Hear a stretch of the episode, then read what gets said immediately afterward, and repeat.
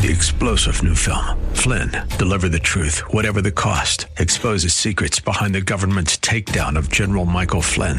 Flynn knew what the intel world had been up to. He ordered the first audit of the use of contractors. This set off alarm bells. He told the truth. He was the most dangerous person for Donald Trump to hire. They had to get rid of Flynn.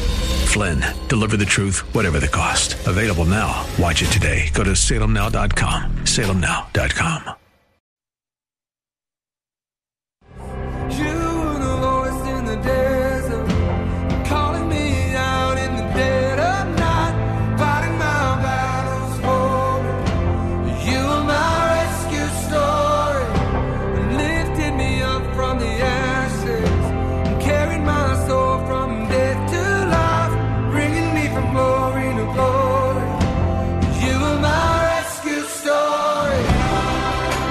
It's time for Rescuers, the show about people who change and save lives. Now, here's your host, Art Brooks. Hello, and welcome to another episode of the Rescuers Radio Show at Faith Talk 1360 and faithtalk1360.com. You can also find the Rescuers Radio Show on podcast on Spotify, iPodcast, Instagram, uh, Facebook, almost anywhere you look. Just uh, look up Rescuers Radio Show, and you'll find us. Uh, all of the shows that we've we've had so far, and and uh, this episode of Rescuers is um, is quite excited for me, quite exciting for me as a military veteran to be talking to a uh, a proven military leader for over twenty years, Scott Clark. Hi, Scott. Hi, Art. So, uh, thank you for being on Rescuers today.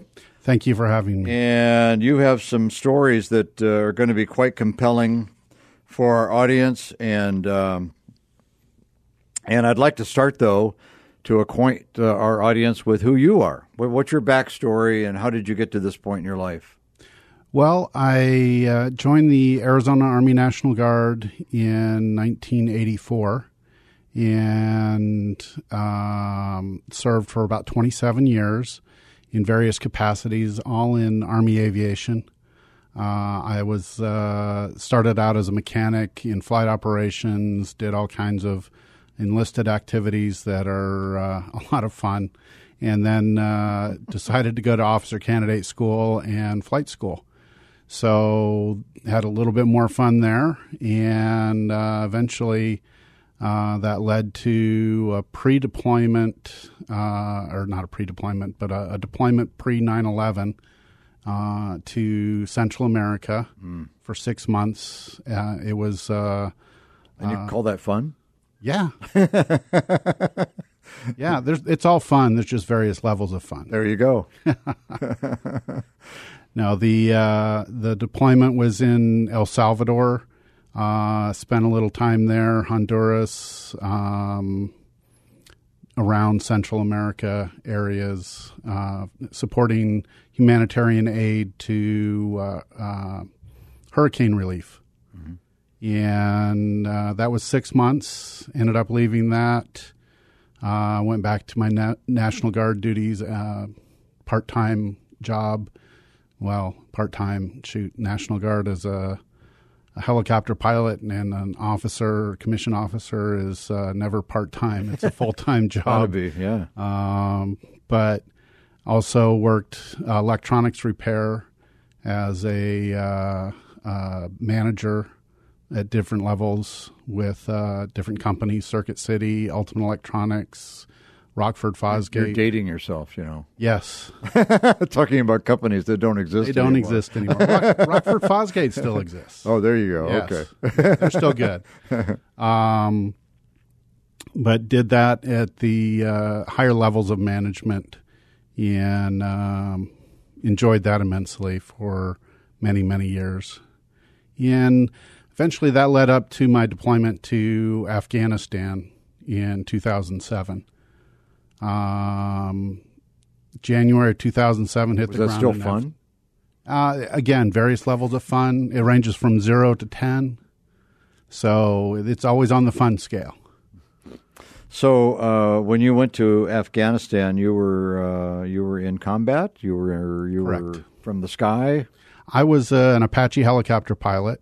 Uh, the, the Apache is a two seat uh, combat attack helicopter, and our job was close air attack and uh, close ground support for uh, troops in and around uh, southern Af- Afghanistan, is where we were at.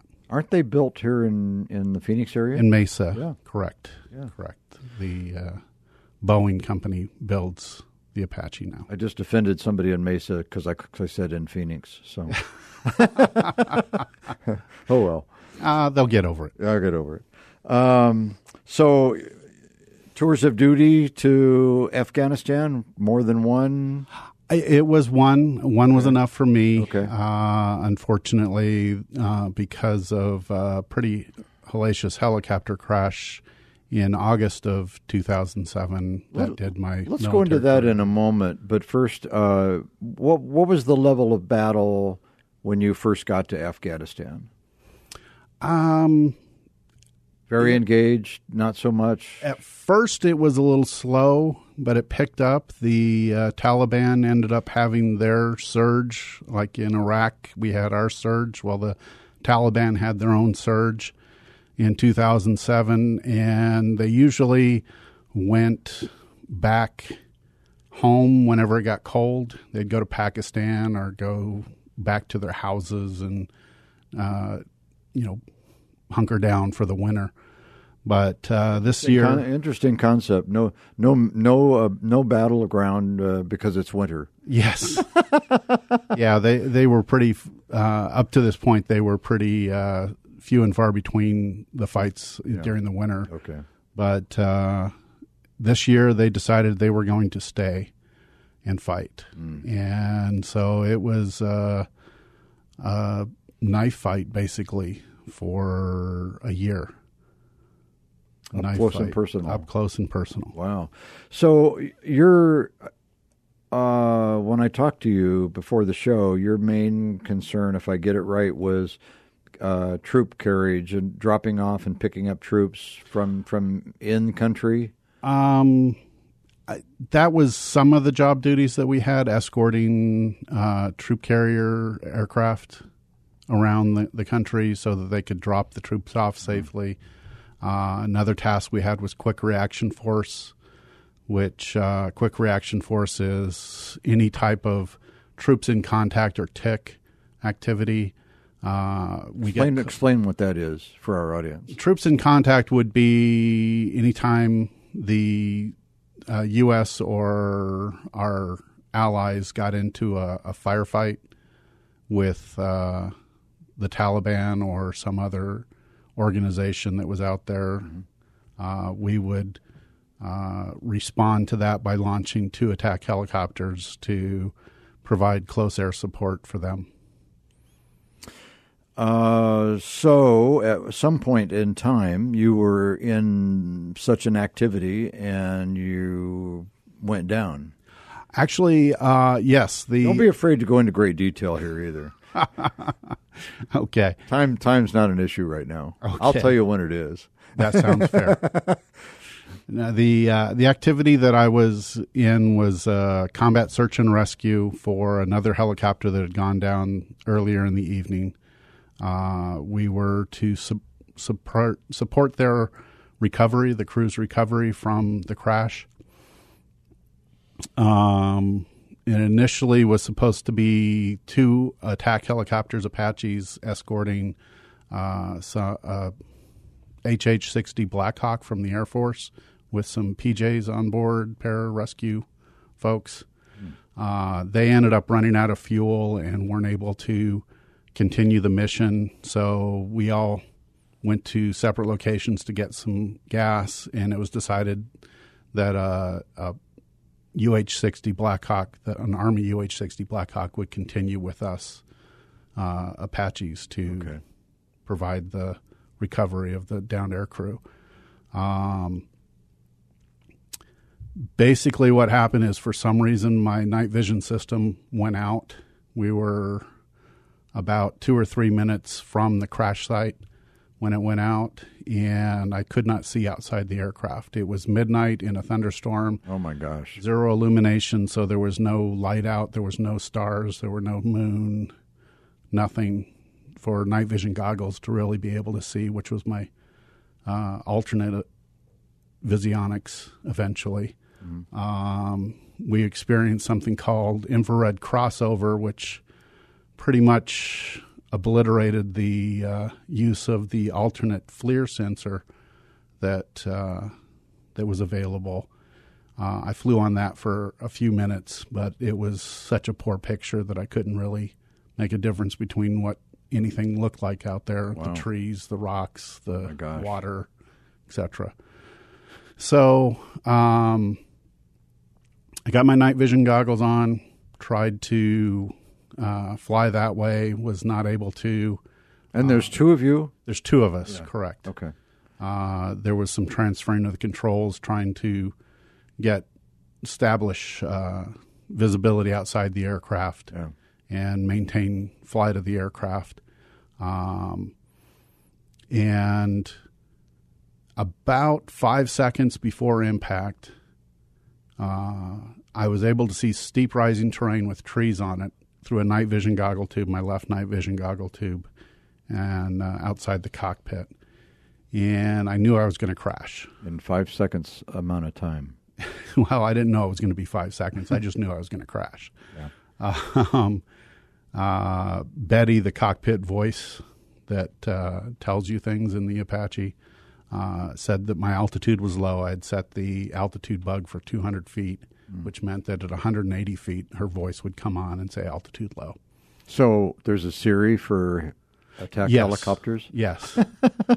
of course. Unfortunately, they w- they won't do anything. They won't respond to your voice, but you have to respond to her voice. Okay.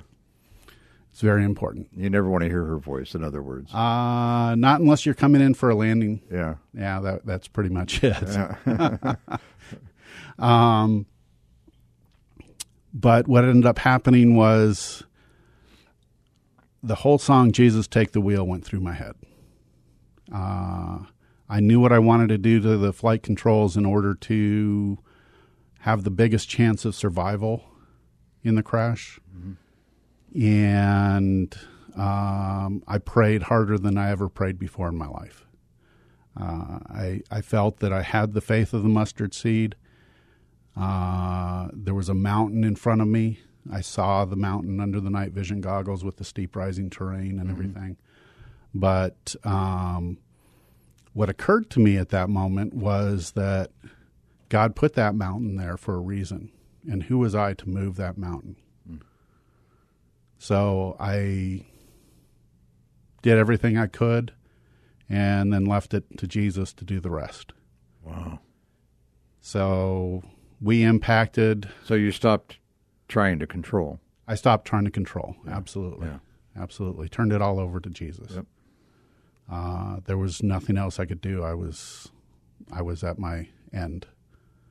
That's so, where- So the crash happens, and you were unconscious until help came, maybe, or No, no. Unfortunately, uh, it was. I came to with um, something dripping off my face. I thought it was the aircraft. It was me that had sprung a leak.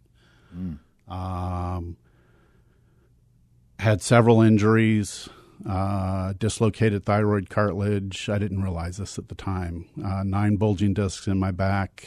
Uh, the cyclic, the stick in the middle, hit my left knee and tore it up.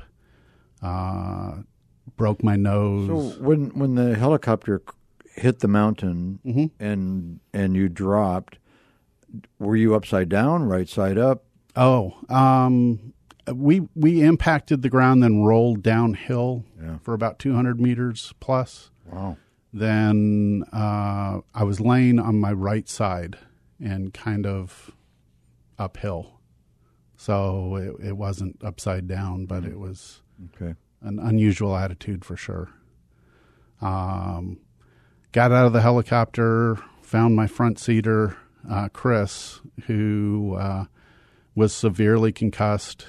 Um, he was still unconscious. Little humorous thing here. He came to, and I asked him if he could move his legs, and he said yes. And uh, I was like on a, an emotional roller coaster. All right, he's he's okay, you know, yay. Then uh, he says, "No, I can't move my legs."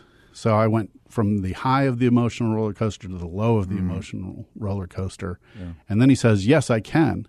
Now Chris is beat to a bloody pulp. There's blood and glass and lacerations all over him. But I wanted to beat him up at that moment because he put me through that emotional roller coaster. If he wasn't so messed up, I probably would have hit him. Um, but we ended up getting him out of the helicopter eventually, getting him on the ground, uh, providing uh, uh, some communication with our National Guard Stop Bullet for Less uh, radio, survival radio that we had that was one step above Vietnam era. Didn't have the satellite. Wow. Didn't have the satellite communication. I know that era pretty well. Yes, yes, you do. uh, didn't have uh, GPS embedded in it or anything. Uh, the later after the crash, they ended up getting the radios for us that we needed. They're called CSEL radios, but uh, myself and the other helicopter that crashed that evening did not have the appropriate equipment. Um, so we actually escaped and evaded for about two and a half hours. Uh, Chris was pretty much out of it for the first two hours.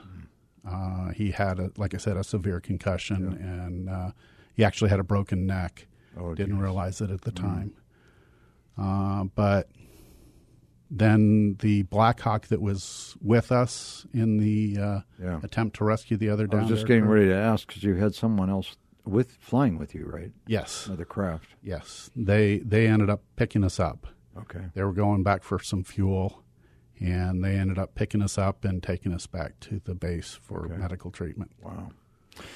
So uh, all of that happens to you. It strengthened your faith in Jesus. Oh yes, very much so. And um, today, uh, you never flew again. Uh, that's not correct. I did. You did? Uh, three weeks later, I was flying. The army said that there was nothing wrong with me except muscle strain. Oh. Uh, they they were a little bit mistaken. Uh, so uh, I flew for about another three and a half months, and then um, the pain got too much for me. So I ended up getting grounded and never flew after that. But Yeah. I was in Afghanistan flying for about another three and a half months. Okay.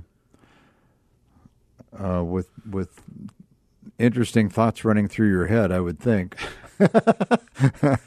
Um, you know, I, I I just stayed focused on the mission at hand. Yeah, that's I understand that. So I, I want to move on to uh, your present day life Okay. after all of the excitement and Mm-hmm. so-called fun. um, um, you are you now have a very unique mission, uh, Yes. Christian mission going. Mm-hmm. Uh, tell us about what that is. Well, um, I was suffering pretty heavily from PTSD from my experiences there in Afghanistan. And uh, a man came to me. Uh, his son was having some issues with PTSD, and he handed me a book called The Combat Trauma Healing Manual. And he asked me if that was helpful in for his son, would be helpful for his son because he knew I had PTSD. We went to church together and stuff. Okay. So um, I was like, great, a book, threw it in the backseat of my car, forgot about it. And uh, this guy man's thing. name, the guy thing. guy thing, Yeah, yeah. it is. uh, this man's name is Jeff Cox. He, I didn't know this at the time, but he's a evangelist for. He makes disciples for uh, high school kids, and just an amazing man of God. But um, I got this overwhelming feeling from the Holy Spirit, I later figured out, uh, to give Jeff a call about a month and a half later and just talk to him. I didn't know what I was going to say, how I was going to put it. Um, so the next day we have breakfast. He uh, he sits there and listens to what I have to say for about a half an hour. I unload all my PTSD woes on him. And he says, Well, the Bible talks about PTSD. And I'm like, yeah, Nah, eight years parochial school, buddy. The Bible talks about love, and Jesus doesn't say a word about PTSD. And he said, Well, what about David and Goliath? Do you think David had PTSD? I thought about it for a second, and lo and behold, okay, maybe David had Maybe. PTSD. uh, so he goes into story after story in the Bible, and they all relate to PTSD. And it dawns on me that, yea, though I walk through the valley of the shadow of death, I will fear no evil, for thou art with me, thy rod and thy staff protect me still, is about PTSD. So I beg Beth, I beg Jeff to take me through this combat trauma healing manual. Yeah. The first week is just Jeff and I, and I say, "Well, I know a guy this might help. Uh, do you mind if I invite him?" Jeff's like, "Yeah, please, go ahead." So the next week there's three of us. The next week there's four. The next week there's six. The next week there's eight. The next week there's ten, and it just grows from there. Um, right now we have four groups that meet weekly for combat trauma healing. Uh, we're working continually to plant other groups around Arizona. Uh, so far, I've done about two dozen group plants. They consist of about six to 12 men, uh, combat veterans mostly, that uh, just go over Christ centered healing for combat trauma. So is this uh, promoted through the VA, or how do they It find out not. about you? Mostly it's word of mouth. Oh, nice. Um, yeah, mostly it's veterans knowing veterans and understanding the healing that they receive from this. Outside of Arizona, or just Arizona, or It, it actually is transitioned to a Zoom and brick and mortar uh, adventure now, nice. so that veterans from outside the state are joining via Zoom into the groups that we currently have. And I would I would assume sometimes it, that can be a bad thing, but I, I'm I'm assuming that uh, helping others with the same issue, you're helping yourself. Oh, absolutely. Yeah. The Second Corinthians uh, chapter one, verse three through five talks about how we receive comfort from Christ and then share that comfort with others, so that we then are comforted even more by Christ. Absolutely. Good scripture. Um, so you have something here called the Veterans Evangelist Student Venture Club. Is that a branch of what you're talking about, or what? It, it is what I do. if students, um, they probably don't have PTSD. but- Correct. Okay. Correct. The um, the cost of doing this ministry is in getting combat trauma healing manuals, which cost about fifteen to twenty dollars each. So um, doing that was getting cost prohibitive. Yeah. So I asked for support, and I joined Student Venture Club as a evangelist, uh, 501c3, Nice. to help pay for some of the expenses. Uh, we had to buy a computer, a laptop computer, so that it was mobile to all the different groups, and then a conference speaker, microphone.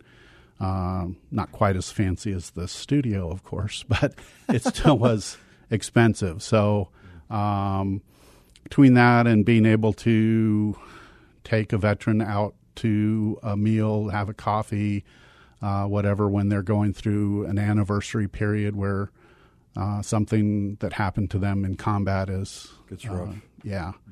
Or, for example, one of the veterans, his wife just asked him for a divorce. So we're we're approaching our last couple of minutes. Sure. So, are all of these generational military?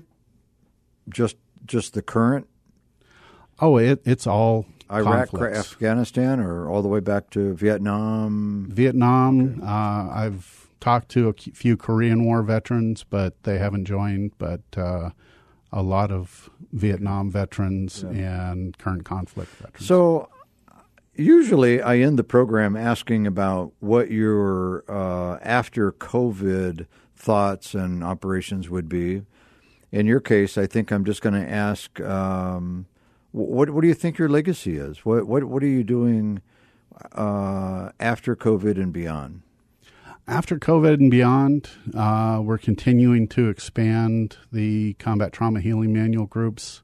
Currently, I'm working with a gentleman in Prescott, for example, to establish a combat trauma healing manual group there. We had one several years ago, but uh, the men kind of drifted away to other uh, healing modalities.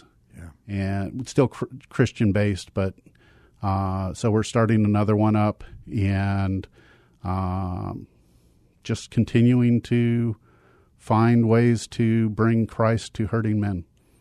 Scott, thank you so much for being on the Rescuers radio show. I'm so Thank glad you. that we met, and I was introduced to you by another friend, and Mm-hmm. and uh, just God bless you, and, you- and now and as you continue to heal and heal others in the process. What a great ministry! So, uh, Rescuers Rescuers radio show is uh, uh, airs every Thursday at 5:30 p.m. at Faith Talk 1360 and faithtalk1360.com. You'll find podcasts wherever you just look for the Rescuers radio show. God bless.